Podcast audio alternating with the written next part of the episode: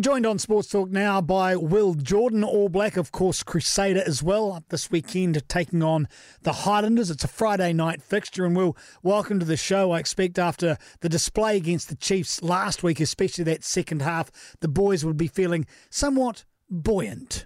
Yeah, the boys are really uh, pleased with last week. Um, obviously, there was a lot of motivating factors for us going to the game, it being Davey's 100th, and also having lost to the Chiefs you know, a couple of weeks earlier. It always inspires you to go out there and try to get one back on them. So, yeah, last week was definitely a step in the right direction, and yeah, excited to go out there this week in Slanders and try and improve on it. The performance against the Chiefs has been described in some quarters as ominous. And I know you can never get the perfect game, but you must be happy that the team itself is moving in the direction toward that ultimate performance, Will? Yeah, I think we're building for sure. Um, you know, it's been a bit of a funny old season with us being down in Queenstown and then, you know, back back at home, but no crowds, and that sort of thing. So I think one thing I'm really looking forward to is just a touch more normality, hopefully coming to the comp. You know, it's great to have fans back this week um, at Orange Theory. So I think, you know, we've had a good sort of first five or six weeks and the group's really well connected now, and now it's just about going out there and continuing to build each week and trying to improve on last week's performance. What about expectations, Will, around the size of the crowd come Friday night at Orange Theory Stadium? I expect there'll be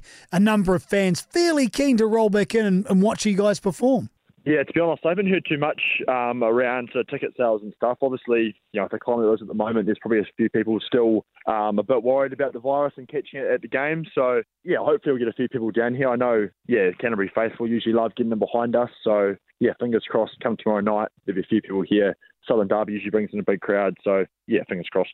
You're coming up against a pretty irritated Highlanders side. I think when you look back at the season so far in Super Rugby Pacific, they probably don't fully deserve the results they've had. So this team are going to turn up in your backyard and they're going to have a right crack, aren't they? Yeah, hugely. I mean, we only have to look back um, 12 months or so to realise how dangerous the Highlanders can be, uh, but they up here and really tipped us up. So yeah, even going back to that game we played against them um, round two, I think it was. You know, they really stuck it to us for particularly the first 40. You know, even led I think 13-3 at one point. So we're under no illusions about the sort of intensity and passion they're going to bring up here uh, this week. There's a couple of friendly faces and um, Mitch Hunt and Andrew Makalio, who former Crusaders and got a lot of mates in the team. So I know they'll be coming up um, with plenty to prove, and um, no doubt we're expecting them to put up a huge fight. What have the coaching staff looked at this week? What have they addressed around where you think you need to pick up the game right across the board? Yeah, there's a whole bunch of areas that you're always trying to improve on. The breakdown's always been a big focus for us around how we can try D for a little bit less time. I think, yeah, the main thing for us is that obviously we had a good performance last week, but that's sort of been and gone now, and it's about resetting. And um, we've got new focuses this week around stuff we're trying to implement. So it's a whole range of things, and I guess what you're trying to do is trying to avoid mistakes back to back from weeks. So yeah, there's a few missed tackles last week, and try and rectify that come tomorrow. What about your own form, Will? You must be reasonably happy with what you achieved last week 150 plus metres, what 14 carries, you picked up a try, and three defensive breakdown penalties too. How good's that? Yeah, uh, yeah a few of the boys give me a bit of stick about the breakdown penalties. Um, yeah, I mean, it's something that um, in the outside backs, you do get a few opportunities there with just guys being a bit more isolated in the back line. But it was funny the way three sort of fell at my feet on the weekends. I guess happy enough with how I've been going. And like I said, it's been a bit of a disjointed start to the season and had a few weeks off and whatnot. So, like I say, really just looking forward to building from here on out and trying to get some consistent game time in. What about Mitch and Sam? Are two injuries to two members of your second row. Uh, Whitelock out for a while, but Mitch Dunshea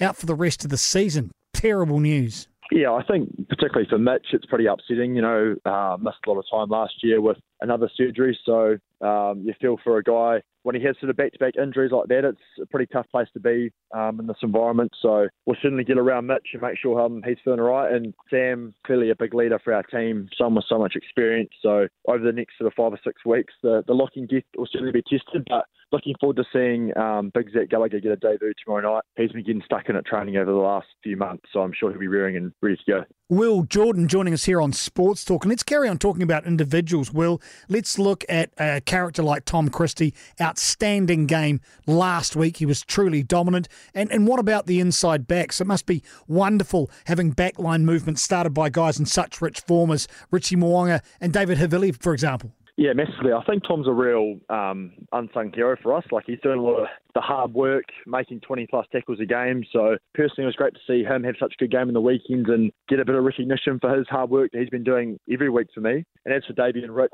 you know, they're yeah, guys that have proven that they're classy operators.